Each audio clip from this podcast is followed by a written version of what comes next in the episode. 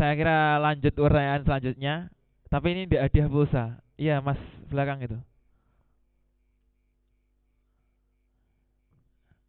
Biasa, Mas. Liwati gini toh. Kok balik toh? Itu kamera, eh jangan lewat situ. Hei, hei aduh rusak tatanan.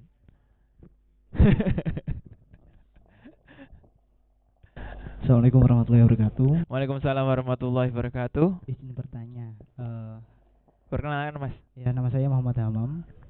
Saya tidurnya di sini, Pak. Pak mau tanya begini, Pak. Ini kan pemerintah ingin mengeluarkan kebijakan baru mengenai Jam. subsidi 35 giga untuk siswa, Pak. Dari uraian yang beliau-beliau sampaikan di depan tadi, itu kan menandakan bahwa pembelajaran online ini kurang efektif. Dan kemudian ada kebijakan pemerintah baru mengenai subsidi eh, internet itu tadi. Betul. Jadi saya mau minta pendapat jenengan bagaimana kebijakan pemerintah mengenai subsidi gratis itu melihat di lapangan pembelajaran online ini tidak efektif. Pertama, sumber daya manusia orang tua itu belum mampu sama faktor geografisnya. Kalau di gunung kan juga percuma nanti. Nah, saya mau minta pendapat beliau-beliau. Terima kasih. Assalamualaikum warahmatullahi wabarakatuh. Oke. Saya kira Mbak Puspita ini eh, perlu menjawab ini pertanyaannya Mas Habam ini. Ya, eh, pemerintah telah menetap eh, mengeluarkan kebijakan ya. Sebenarnya bukan ke- kebijakan itu sudah mulai jalan. Banyak Iya. operator-operator sekolah yang sudah menyetorkan data-data nomor siswa untuk diisikan kuotanya kan gitu. Sebenarnya memang tidak efektif belajar online itu ke- banyak sekali kekurangannya. Tapi ini pandemi, ini pilihan yang terbaik menurut saya untuk saat ini. Karena untuk tatap muka apalagi khusus anak usia SD ya itu sangat susah untuk diterapkan apalagi penerapan protokol kesehatan pada anak-anak itu masih sedikit minim. Terbukti Indonesia eh, kemati eh, bukan kematian ya. Anak-anak yang terkena corona itu 10 kali lipat lebih banyak dibanding Amerika. Maka dari itu hal yang terbaik yang bisa kita lakukan adalah menyesuaikan diri. Bagaimana kita menyesuaikan diri terhadap belajar online ini. Terus harus ada perbaikan. Bagaimana sih perbaikan agar anak-anak ini tidak bosan? Gimana sih agar belajar online ini lebih efektif? Itulah yang sedang dilakukan oleh PC IPMI PPNU Kabupaten Tulungagung. Jadi setelah ada pengeluaran belajar eh, penelitian terkait belajar online, keluar oh ternyata anak-anak membosankan Kon- buat konsepnya kita terapkan di MOB setelah MOB kita temukan lagi ini efektif enggak sih sistem seperti ini? Dan nanti hasilnya bagaimana? Apakah hanya menyentuh seputar pengetahuan anak atau sudah sampai ke akhlak? Kalau belum nanti kita godok lagi kita terapkan lagi di beberapa kegiatan. Seperti itu Nanti ya, tambahin nanti ya. Monggo monggo.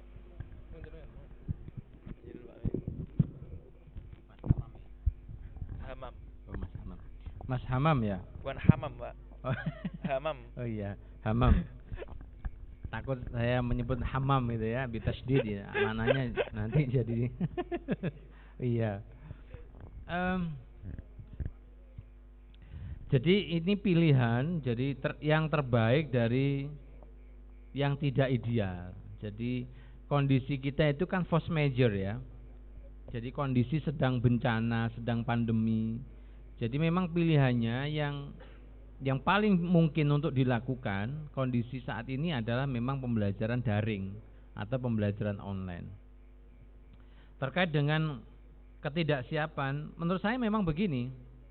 Jadi orang itu mau siap secara teoritis, memang kadang-kadang ada yang ada dua pendekatan, ada yang dilakukan force tekanan, ada yang kemudian dibangun kesadarannya, awarenessnya.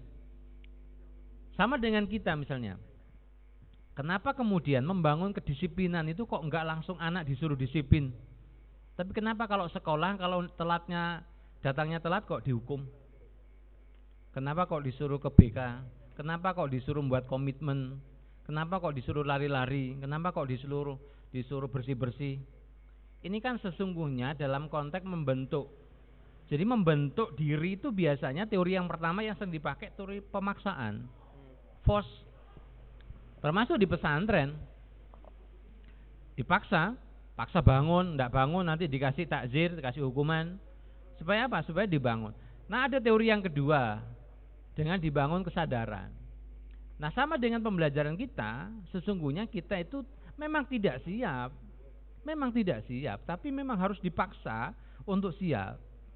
Ya, bagaimana caranya? Justru menurut saya kalau menggunakan pendekatan eh, metodologi research, kebetulan saya penulis buku baru saya launching beberapa, sayangnya saya tidak bawa ya. Oh, ada di mobil saya mungkin. Mungkin bisa dikasihkan penanya yang terbaik nanti ya. Mungkin bisa dibantu diambilkan di mobil saya itu ada. oh, nanti ya. Ada eh, buku metodologi research, jadi dari kualitatif, kuantitatif, mixed method dan R&D research and development. Eh, jadi kalau dalam perspektif penelitian, memang eh, perlu ini sebelum saya jawab itu supaya ini nanti menjadi dong. Teori marketing misalnya. Jadi teori marketing itu ada orang yang tidak suka tapi karena dipengaruhi terus akhirnya suka. Saya kasih contoh. Mohon maaf saya menyebut merek ya, menyebut merek. Dulu orang tidak suka dengan eh, tidak tidak suka dengan mobil tertentu. Iya. Taruhlah misalkan eh, Ini direkam, Pak. direkam ya. Iya, iya. Oh, saya nggak boleh menyebut merek ya. Jangan merek. Oh, nggak boleh menyebut merek ini. Ya pokoknya nggak suka gitu dengan model tertentu, tapi karena dipengaruhi terus oleh produsen, lama-lama suka dengan model itu. Misalnya ada model mobil besar, harganya 500 jutaan lah. Lampu belakangnya itu kayak orang nangis. Hmm. Besar pokoknya harganya 500 jutaan ya. Nah, itu saya tahu kan? Nah, nah, inisialnya itulah ya, logonya kayak itu. Nah, itu lampu depannya bagus sekali. Lampu belakangnya orang menyebut oh kayak wong nangis kedawan itu ya, brebes mili. Tapi akhirnya dipengaruhi terus oleh produsen. Lama-lama orang akhirnya menerima. Menerima ketidaknyamanan itu menjadi nyaman. Oh, lama-lama karena terus dimodifikasi terus, lama-lama oh ya sudah nggak apa-apa saya tetap beli aja. Nah ini contoh bahwa memang ada caranya produsen itu mempengaruhi konsumen itu dengan cara dipengaruhi terus, terus menerus. Nah sama dengan kita hari ini nggak siap dengan model daring, tapi terus itu diperbaiki sambil dilengkapi, diperbaiki, dilengkapi. Nah kalau dalam istilah riset namanya itu penelitian evaluatif. Jadi bagaimana kemudian riset itu dilakukan untuk mengevaluasi kondisi yang hari ini terjadi lalu kemudian untuk diperbaiki. Nah, tentu karena kita tahu negara kita sedang defisit anggaran, ya. Kalau kita mau jujur baca di Kompas terbaru 2020 per Juni hutang kita negara kita adalah 6.000 6,8 triliun. 6.000,68 triliun per Juni hutang negara Indonesia. Jadi kita bisa bayangkan triliun itu wow itu Satu truk. Pak. Satu kopiah ireng Iya, pokoknya banyak lah ya, pokoknya banyak. Nah, artinya kalau kemudian kita mau menyiapkan suprasistem yang sedemikian ideal dengan kondisi bangsa Indonesia yang jumlahnya 260 juta, lalu dengan anggaran pendidikan atau anggaran negara yang sangat terbatas, saya kira memang eh, gapnya terlalu terlalu jauh. Tapi orang Indonesia itu menurut saya yang tidak dimiliki oleh orang-orang luar adalah orang Indonesia terbiasa hidup sulit. Orang Indonesia terbiasa hidup sulit, lalu orang Indonesia itu pinter dengan hidup yang sulit itu. Walah, Pak itu bukan sulit, itu Nah. nrimo ing pandum gitu. Nah, terima yang pandum. Jadi nah, untungnya menurut saya, untungnya ini ini untungnya. Untungnya agama kita itu mengajarkan bahwa sumber ilmu itu ada dua. Kalau kita belajar agama, apa? Ada al-ilmu bitta'allum, ada al-ilmu bitafakkur atau bitadzakur. Mungkin ini agak agak utopis bagi sebagian sahabat-sahabat ya. Jadi ada ilmu yang diperoleh itu dengan belajar, mau buku, akses internet, tapi ada ilmu bitadzakur. Ilmu yang diperoleh dengan cara-cara refleksi diri lalu muncul ilmu laduni. yang kita sering kali loh jadi gak tahu sinau tapi pinter itu nah ini ada ilmu itu memang diakui ilmu ilmu laduni itu tapi syaratnya berat syaratnya berat tapi tidak akan saya sampaikan di sini Oke Pak, sebentar. Karena jenengan mengatakan ah, ada proses evaluasi, kemudian ada ada apa? Bahwa ini adalah memang memang ke, ke- keadaan dan kita harus menerima. Maka saya akan mengaitkan ini. Apa bedanya pendidikan ah, formal yang kita terapkan di MAN, SMK dan juga MA dengan pesantren, Pak? Sehingga pesantren itu bisa tatap muka, sedangkan pendidikan formal itu tidak. I see oke Dan kemudian seperti ini, kalau dikatakan bahwa em, kita ketika corona itu eh virus corona ini melakukan pertemuan antar siswa, tapi nyatanya perjumpaan mereka lewat tempat lain itu banyak terjadi. Kan seperti itu. Nah, monggo, Pak. Oke, eh, saya akan jawab dalam perspektif pendidikan. Kalau perspektif kesehatan saya tidak enak. Ya nanti saya dianggap Oke, oke. eh, ini. Saya sesungguhnya bisa saja eh, bicara anomali dan kontraproduktif ya dengan yang hari ini. Karena karena kalau saya bicara agak jauh nanti ada sisi politisnya, sisi ekonominya dan sebagainya. Saya saya nggak mau ke situ nanti tidak enak. Kenapa kemudian di pesantren boleh? Jelas di pesantren itu sebelum masuk pesantren dites swab dulu. Kemudian harus karantina, harus ada laporan kesehatan. Nah, mereka 24 hours, 24 jam hidup di satu lokal. Mereka terawasi. Lantas anak duduk, Pak. Ya? Duduk. Ah, sebentar. Ini ini ini fenomena yang ada di pesantren khususnya yang dekat dengan rumah saya itu ada pesantren eh, Lubabul Fatah itu yang sudah membuka kegiatan pembelajarannya kurang lebih sudah satu setengah bulan yang lalu atau dua bulan yang lalu sudah mulai dibuka. Kenapa? Karena mereka terpantau. Sedangkan anak-anak kita yang pendidikan formal itu mereka hidupnya lebih banyak berkecimpung dengan dunia di luar sekolah. Ini yang dikhawatirkan sesungguhnya adalah interaksinya ini loh, interaksi di luarnya. Ketemu dengan orang tua, orang tuanya bekerja di pasar. Nah, itu loh yang yang dimaksudkan. Sesungguhnya kalau saya secara pribadi, saya tidak terlalu takut dengan virus corona ya. Saya tidak terlalu takut dengan virus corona. Sesungguhnya virus yang lebih dahsyat itu lebih banyak. Flu burung itu jauh lebih mematikan. Kemudian ada ya TBC, kemudian ada kolera dan sebagainya. Tetapi saya kira ini ada faktor eh, ya kompleks tadi yang saya nggak enak mau menyebutkan sesungguhnya kalau nanti saya menyebutkan dituduh eh, tidak punya data dan fakta. Tapi itu kira-kira gambaran jadi pemerintah itu di samping dia mengalami defisit anggaran, kemudian khawatir takut kalau kemudian orang yang terjangkiti itu semakin banyak sehingga kemudian tidak bisa memberikan penanganan yang yang memadai. Saya kira itu pertimbangannya sesungguhnya.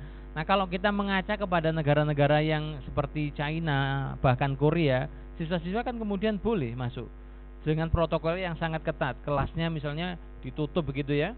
Mereka pakai masker, kemudian pakai apa itu? Kaca pelindung dan mereka sudah mulai belajar. Nah, ini tentu biayanya banyak, biayanya besar. Nah, apakah kemudian negara kita mampu? Itu kan pertanyaan besar. Saya kira ini pilihan dari pemerintah secara politik, secara secara kesehatan untuk mengambil peluang itu dan saya kira ya tugas kita sebagai masyarakat sesungguhnya menerima dan mentaati walaupun kita juga di era demokrasi boleh mengkritisi. Saya sesungguhnya tidak setuju 100% karena paradoks, karena anomali. Coba misalnya mohon maaf ya, kita kan tidak satu meter itu duduknya. Di pasar-pasar tidak satu meter. Pak, jangan disebut itu, Pak. Nah, misalnya, Enggak artinya kalau menggunakan standar satu meter agak agak sulit di pasar di mall. Ayo kita buktikan kan enggak ada. Nah kemudian kalau kemudian kita perlakukan siswa untuk di sekolah satu meter juga enggak cukup kelasnya juga. Jadi memang kondisi ini kan tema kita paradok. Paradok. Nah justru di sini lah paradoknya. Di situ justru di sini anu- anomalinya. Kemudian ketika sholat harus satu meter. Kemudian ketika kita di pasar juga tidak ada jarak satu meter. Menurut saya ini ini menjadi apa ya? Ada Heeh. ada ketidakadilan, ada ketakutan yang berlebihan. Nah, saya kira kalau kita yakin sebagai orang yang beragama, virus itu menurut saya sudah tahu nempleknya ke mana itu sudah tahu. Jadi tanpa kemudian kita saya sekarang nggak tahu loh virusnya ada di mana. Apakah ada di dompet saya, misalkan ada di sepatu saya, kan nggak tahu kita. Kalau kita sama-sama tahu kita hindari. Nah, walaupun yang kita tutup adalah di sini ya maskernya. Iya. Kalau kita tadi nemplek di kaca mobil saya, saya kemudian buka kaca saya gimana? Jadi sesungguhnya kalau kita berpikir lebih jauh lebih jauh lagi sesungguhnya ketakutan itulah menjadi sumber daripada penyakit itu. Sedikit saja sebagai penutup eh, mohon maaf kalau saya cerita. Ini hasil penelitian yang ada di eh, Amerika di Texas, ada hasil penelitian tentang kenapa orang itu menjadi kebal terhadap penyakit. Mohon maaf ini. Jadi sesuatu yang menyebabkan orang kebal terhadap penyakit itu ketika dia tidak makan kurang lebih 12 jam. Ternyata sel-selnya itu menyebabkan dia imun, imunitasnya menjadi meningkat. Dan itu ternyata ada di ibadah kita, puasa itu Maka kemudian mohon maaf ini, mohon maaf. Nabi Muhammad itu saat perang Badar itu usianya 54 tahun. Bayangkan 54 tahun naik kuda dari Mekah Madinah. Mekah Madinah kurang, jarak, kurang lebih jaraknya 300 km. Sopo saiki wong umur sakit papat kuat numpak kuda jaraknya 300 meter. Kilometer. Kilometer. Awak dhewe kita saja naik kuda dari sini ngunut mencret kita, mejen. Itu artinya Nabi Muhammad itu usia 54 tahun masih sehat. Walaupun beliau sempat diracun dulu oleh Zainab bin Abi Sufyan. Itu artinya Nabi Muhammad itu orang yang sehat secara fisik. Mereka beliau menjadi panglima perang dan usia segitu masih memimpin perang. Naik kuda, bukan naik Fortuner atau naik Pajero yang sangat empuk suspensinya. Misalkan begitu ya, atau merek yang lain lah sama. Avanza ini saya sebutkan semua aja ya, atau sedan misalkan. Tapi kemudian menggunakan kuda yang kemudian sangat ini artinya bahwa uh, dan kebiasaan Muhammad Shallallahu Alaihi Wasallam adalah puasa Senin Kamis. Nah, dan ini cocok dengan hasil-hasil riset. Jadi menurut saya memang secara sunatullah manusia itu harus berpuasa. Terserah puasanya nanti mau apa, mau apa. Tapi itu metabolisme tubuh itu membutuhkan diam supaya kemudian sel-sel itu menjadi imun. Nah, ini saya kira penting untuk kemudian kita kaji, kita dalami dalam konteks ngaji ngopi ini. Saya kira ya teori-teori barat kita baca, teori-teori yang lain juga kita baca. Jadi supaya kemudian pemahaman kita menjadi kompleks, menjadi orang itu tidak selalu harus kajiannya timur tengah saja, tidak barat saja. Jadi saya kebetulan alhamdulillah saya tahun 2014 saya short course postdoktoral di Frankfurt University. Jadi saya di di Jerman saya ketemu dengan banyak orang di sana di Eropa, di di Belgia, di Prancis, di uh, Belanda, di jadi saya ketemu dengan model-model orang Eropa, bagaimana mereka bekerja, beraktivitas. Tapi satu sisi juga saya melihat tradisi pesantren yang saya dididik sejak kecil di pesantren. Jadi saya coba untuk kolaborasi sesungguhnya bagaimana cara pandang barat terhadap uh, kehidupan, pendidikan, kesehatan. Kemudian bagaimana cara pandang Islam. Nah, di sini kemudian kita menjadi orang yang moderat jadi orang yang moderat orang yang kemudian tidak gampang menyalahkan orang lain jadi jadi wise. Saya kira ini kacamata saya. Terima kasih. Oke tepuk tangan untuk Pak Zainul Fitri. Monggo Pak Tri. Ini sudah tadi sama Pak Agus sudah lebih mendetail ya tinjauannya. Tapi kalau saya melihatnya kedisiplinan aja melihatnya ya ketika nanti itu tadi yang ditanyakan itu ya. Ini si sekolaman satu masih ragu-ragu mau melangkah ya. Saya sepakat itu ketika nanti jadi bertatap muka ini kan masih survei masih belum dihitung secara keseluruhan mendatangkan wali murid ya orang tua kebanyakan hampir 96% itu pingin bertatap muka ya Nah, ketika tatap muka, jamnya sesuai dengan protokol kesehatan, satu kelas itu jadi 6 apa 6 anak, eh 16 anak. Itu satu kelas. Ya, yang biasanya diisi 35 anak itu jadi 16. Jadi satu kelas bisa jadi dua kelas. Jamnya juga diatur, oh diatur. Selama orang itu disiplin, contoh, ketika berangkat ke sekolah harus diantar oleh orang tua. Pulang jam setengah satu harus dijemput sama orang tua. Kantin sekolah tutup. Protokol kesehatan semua guru juga demikian. Itu bisa.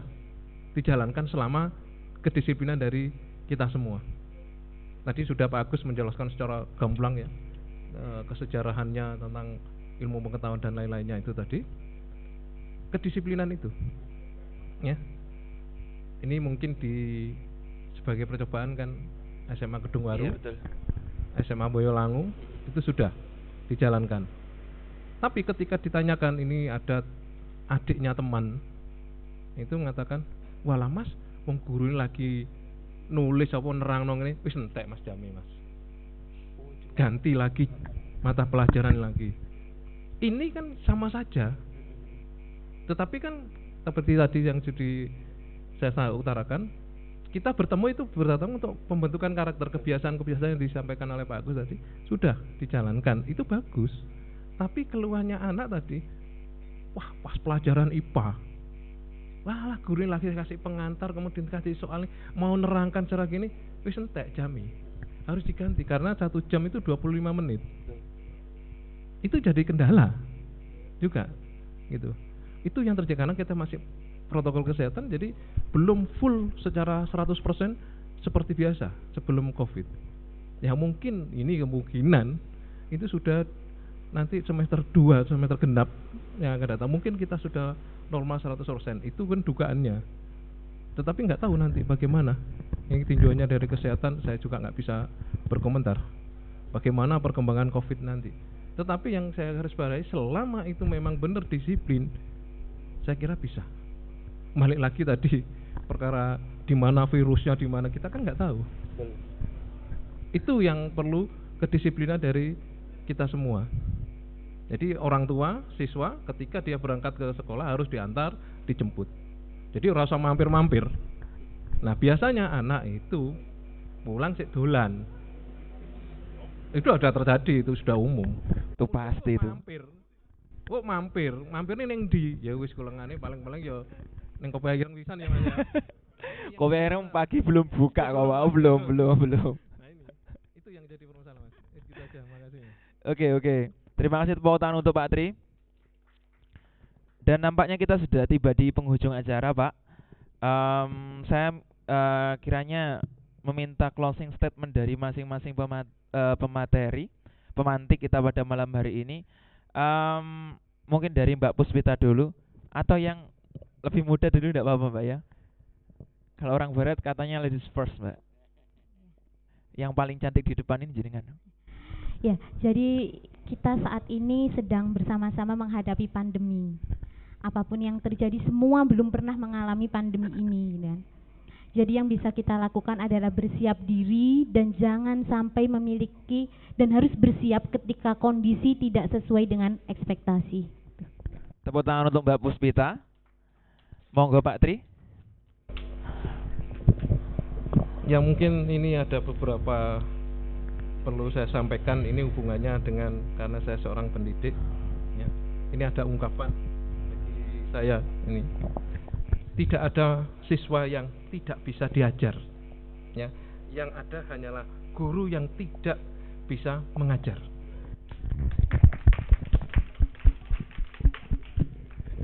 Monggo Pak Zainul. Baik, eh, kesuksesan seseorang itu tidak cukup ditentukan oleh hanya IQ, EQ, SQ, tapi ada juga yang disebut sebagai adversity quotient, yaitu kecerdasan tahan banting. Ulet. Orang yang sukses adalah orang yang ulet ketika menghadapi masalah, dia terus berusaha untuk keluar dari masalah itu, tidak mudah menyerah. Mudah-mudahan kita semua termasuk orang-orang yang tahan banting sehingga COVID-19 itu tidak terlalu berdampak buruk terhadap diri kita. Terima kasih. Tepuk tangan untuk ketiga pematik kita pada malam hari ini. Eh, menarik sekali perdidikan pada malam hari ini, terutama kita membahas tentang pendidikan, hal yang sangat dekat dengan kita, terutama untuk mahasiswa dan juga pelajar tentu saja. Dan tentu saja, eh, walaupun mungkin perdiskusian ini tidak menyelesaikan masalah, tapi tentu kita paling tidak tahu bahwa kesulitan para guru dan pelajar itu memang sangat pelik terjadi, dan itu ada di sekitar kita. Perlu kita bantu mereka, apa yang bisa kita lakukan harus kita lakukan tentu saja. Em, kalau tadi closing statement dari pemantik kita pada malam hari ini, nampaknya saya menulis coretan di handphone saya, Pak. Dan ini uh, mungkin catatan yang saya buat ini apa ya? Bukan tulisan saya sebenarnya. Ini adalah tulisan kita bersama kalau saya mengatakan. Karena ini saya terinspirasi dari kawan-kawan semua.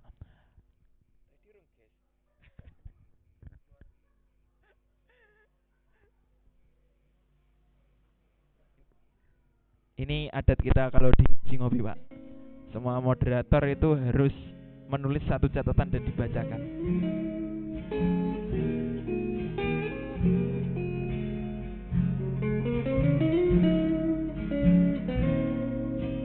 Ngaji ngopi.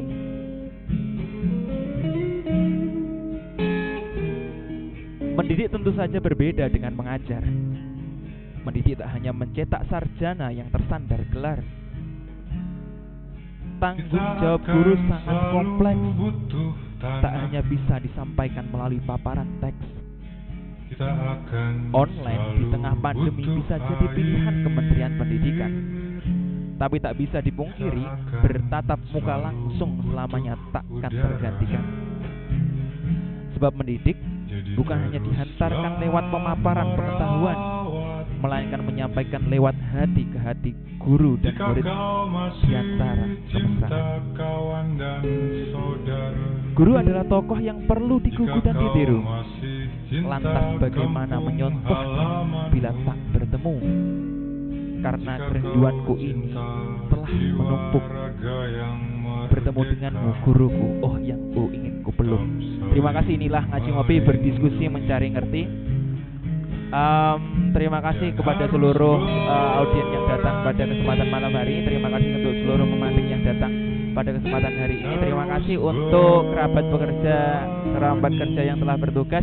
Saya lagi keluh karena sudah lama ada ngomong di depan seperti ini. Karena rindunya empat bulan kita uh, off dan ini adalah kali pertama untuk uh, pasca corona ini, Pak. Uh, terima kasih untuk seluruh audiens yang telah datang pada kesempatan hari ini. Saya informasikan uh, kegiatan ini didukung oleh berbagai pihak, terutama pihak-pihak yang ada di komunitas kita. Ada di Yoga Moto Medio, ada juga bantuan dari orderan, ada juga dari klub, ada juga dari kopi yang ireng. Itu adalah produk-produk eh ada juga dari ngoci ngopi. Dan masih banyak lagi kawan-kawan kita yang bertugas membantu untuk terselenggaranya acara ketika pada malam hari ini. Dan saya ucapkan selamat malam. Selamat bermalam Jumat untuk kita bersama. Selamat menjalani hidup dengan sebaik-baiknya. Terima kasih untuk Pak Tri, terima kasih untuk Mbak Puspita, terima kasih untuk Pak Zainul. Saya tunggu bukunya Pak Zainul untuk teman kita yang bertanya tadi. Dan Mbak uh, Ima jangan ke mana-mana dulu saya minta nomornya. Bukan untuk apa-apa tapi saya akan kirimkan pulsa. Terima kasih itu dari kami. Sampai jumpa di ngaji ngopi selanjutnya. Terima kasih. Wassalamualaikum warahmatullahi wabarakatuh. Dan yang terakhir ini adalah satu penampilan dari Mas Reyes untuk closing kita pada kesempatan malam hari ini. Tepuk tangan yang meriah untuk Mas Reyes. Eh kok lagi ngerti wae, Mas?